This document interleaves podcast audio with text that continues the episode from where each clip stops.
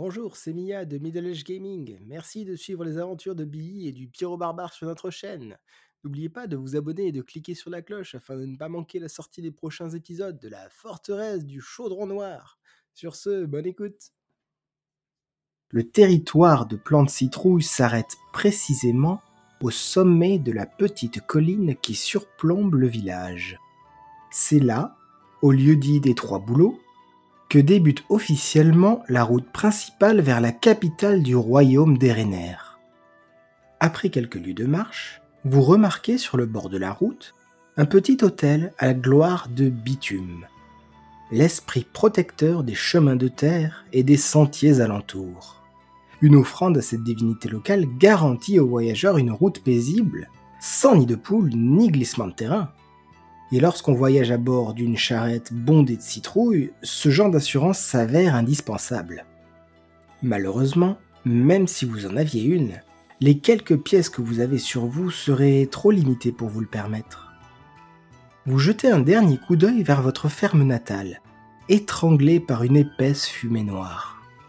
Après un bref instant de recueillement, vous reprenez la route sans vous retourner. Bien que quelques heures séparent votre ancien hameau de la capitale, vous préférez ne pas trop traîner. Certes, l'Erener est une contrée en paix, dont les habitants sont essentiellement composés de fermiers et de marchands. Mais son commerce en plein essor attise souvent l'appétit des brigands de ciel avare ou du royaume voisin d'Isbor. Et les attaques sur les caravanes de marchands ou les voyageurs isolés sont rares, mais pas inconcevables.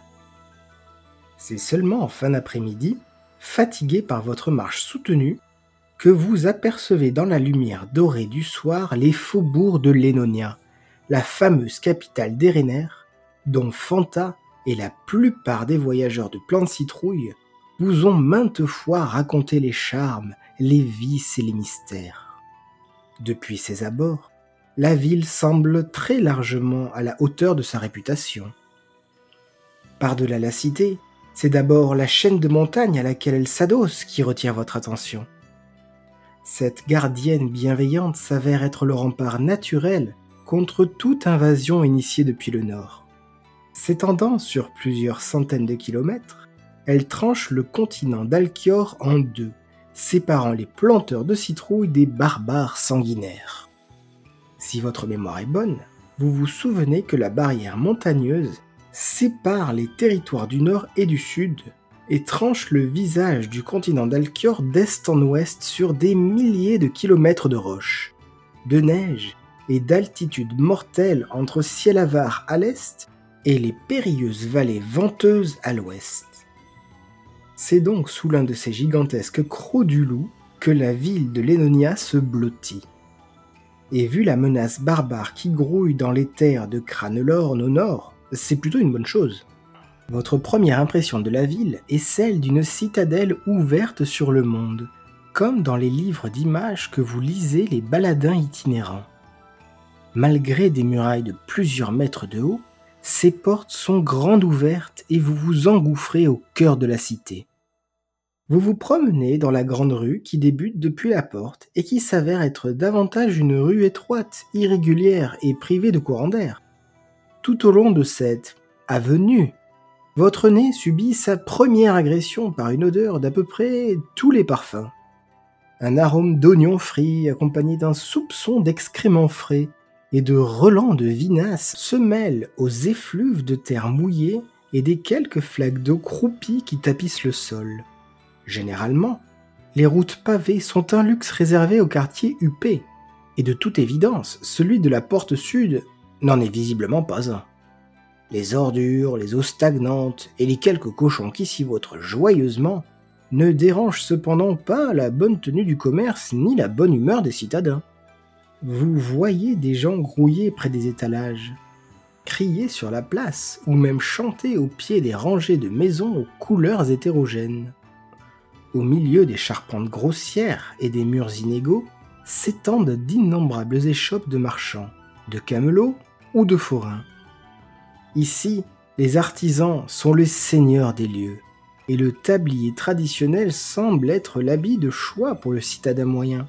La pluie de la veille ayant transformé cette rue en marécage, vous constatez que les plus fortunés se déplacent à cheval et les plus astucieux marchent sur des échasses. Vous progressez dans ce joyeux cloaque, d'où surgissent fréquemment des maladies au nom exotique, telles que le mal des ardents ou encore le feu sacré. Au bout de l'avenue, vous arrivez sur une petite place ronde miraculeusement pavée et en relativement bon état. Une bonne âme fortunée du quartier, sans doute, lasse de saloper ses beaux souliers, aura eu la généreuse idée de financer le pavage de l'endroit. D'un coup d'œil rapide, vous cherchez du regard l'enseigne de la taverne. Au bout de quelques secondes, vous trouvez un bâtiment orné d'une vieille plaque rouillée sur lequel vous déchiffrez Au barbare hydraté. Suivant les instructions de Fanta à la lettre, vous poussez la porte de la taverne. Immédiatement, vous êtes assailli par une forte odeur de sueur ainsi que d'un fumé de ragoût auquel succède un silence assourdissant et une moiteur écrasante. Soudainement intimidé par l'ambiance de l'endroit, vous vous reprenez en main et avancez d'un pas ferme. Après tout, ce n'est pas une petite odeur de renfermé et un ragoût aux ingrédients indéterminés qui vont vous empêcher d'entrer.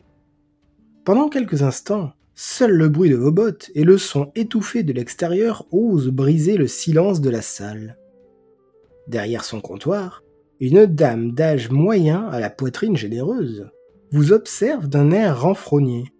Le plus discrètement possible, vous déposez votre barda de voyage sur le sol et vous vous installez sur un tabouret trop grand pour vous.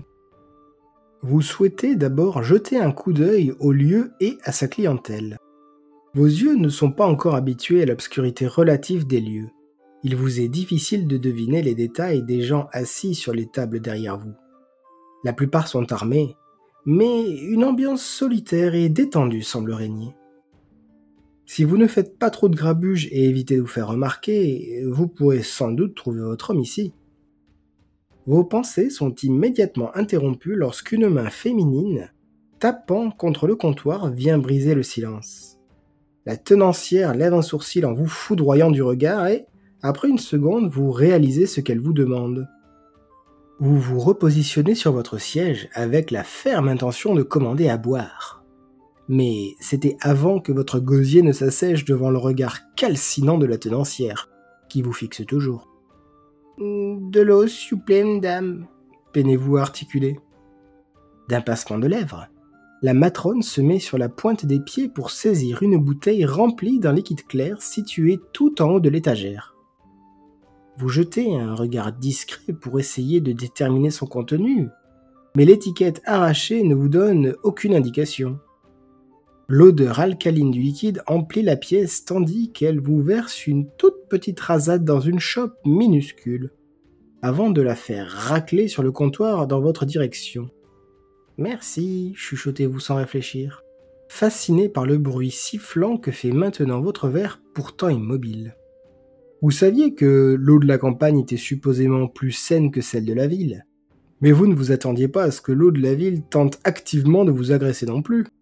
Avant que vous ne puissiez finir votre pensée, une voix puissante mais douce résonne à vos oreilles. Je serais toi, gamin, je boirais pas ça. Vous tournez légèrement la tête pour regarder votre interlocuteur. C'est à se demander comment vous avez pu ne pas le remarquer en entrant. Une chevelure de lion, des bras comme des tonneaux, et une mâchoire de granit qui achève un visage taillé à la serpe. Ses petits yeux obscurs en disent long sur la force et l'expérience que cet individu possède, mais il dégage néanmoins quelque chose de rassurant.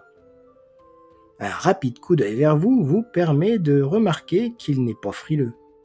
Il arbore pour simples apparats un collier au motif étrange, et une culotte de fourrure ceinte d'une simple lanière de cuir soutenant une épée courte et une hache ornée d'un crâne. Les innombrables rayures qui sillonnent celle-ci prouvent que, comme son propriétaire, elle a vu de nombreuses batailles et y a survécu. Tandis que vous observez discrètement votre voisin, il reprend la parole. Je veux dire, euh, même si c'était moi, je boirais pas ça. J'ai déjà vu un centaure en boire une fois et... Euh, et et il en a bu qu'une fois. Malgré son air nonchalant, vous sentez que le géant continue d'observer discrètement votre réaction. Comme quand on remarque un bruit que lorsqu'il s'arrête, vous entendez tout le monde retenir son souffle. Une tension palpable s'est installée dans la salle, brisée seulement par le chiffon de la tenancière nettoyant nerveusement une chope. Devant l'aspect de la mixture faussement innocente, vous prenez un instant pour considérer votre palais trop habitué à la douceur du jus de citrouille et au goût de la raison. Après un instant où l'étrange breuvage menace silencieusement de dissoudre votre regard, vous décidez finalement de faire ce que votre voisin vous recommande et repousser lentement la chope sur le comptoir. La pièce tout entière relâche son souffle, et quelques rires éclatent discrètement. La tenancière, vexée, reprend la chope d'un geste vif avant de la remplacer par un bol d'eau sale. Vous l'entendez grommeler quelque chose à propos Personne apprécie mes recettes, je vous jure, tous des goujats avant d'espionner un sourire au coin des lèvres de votre voisin. C'était clairement une décision raisonnable. Ayant brisé la glace, même timidement, avec votre voisin de comptoir, vous vous empressez de lui poser la question qui vous a amené ici en premier lieu. Excusez-moi, monsieur, mais vous connaîtriez pas un Pierrot barbare dans le coin?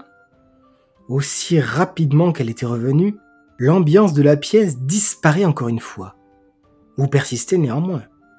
Mon ami m'a dit que je pourrais le trouver ici, mais je connais personne dans le coin. D'un geste lent et délibéré, l'homme assis à côté de vous déglutit une puissante gorgée du contenu de sa chope avant de se tourner dans votre direction de la manière dont toute la pièce vous fixe, vous êtes saisi d'une réalisation soudaine. Euh, monsieur, c'est vous, Pierrot Barbare Un reniflement moqueur éclate au fond de la salle, avant qu'un regard noir du géant ne le réduise au silence. Son corps semble tendu, comme un tigre prêt à bondir, mais sa voix poursuit calmement. Tout dépend, petit. Tu lui veux quoi au Pyro barbare. Euh, c'est mon ami Fanta qui m'a dirigé ici. Il m'a dit qu'il fallait que je vous trouve dans cette taverne. À l'évocation de votre ami commun, vous voyez l'homme jeter un coup d'œil à votre sac avant de vous demander. Une quarantaine de printemps passés, l'air jovial, toujours avec des plans qui paraissent foireux mais qui finissent par marcher on sait pas trop comment. Des cheveux longs tressés avec une natte. Des, des cheveux vous étonnez-vous avant d'ajouter d'un ton soupçonneux. Il, est chauve, hein Un bref instant de silence tendu s'écoule avant d'être brisé par le rire tonitruant du barbare. Tous les habitués l'accompagnent en riant à leur tour. Un homme aux longs cheveux bruns lui lance du fond de la pièce.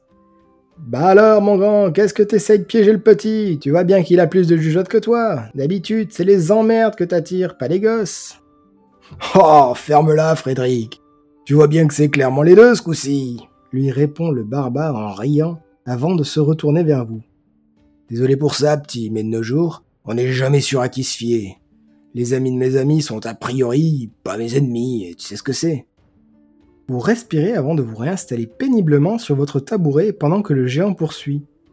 Mais enfin, ce vieux loup de fantôme m'a contacté il y a cinq jours et m'a demandé d'attendre ici qu'il se passe un truc. Tu sais comment est ce vieux fou, quand il a une idée derrière la tête, ça finit toujours par marcher.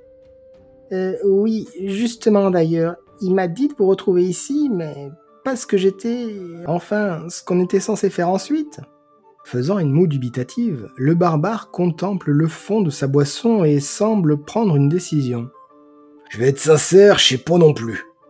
Que je te propose, gamin, c'est qu'on aille ailleurs. Laisse-moi finir ma corne et... Euh, avant qu'il ne puisse finir sa phrase, un bruit retentit à la porte.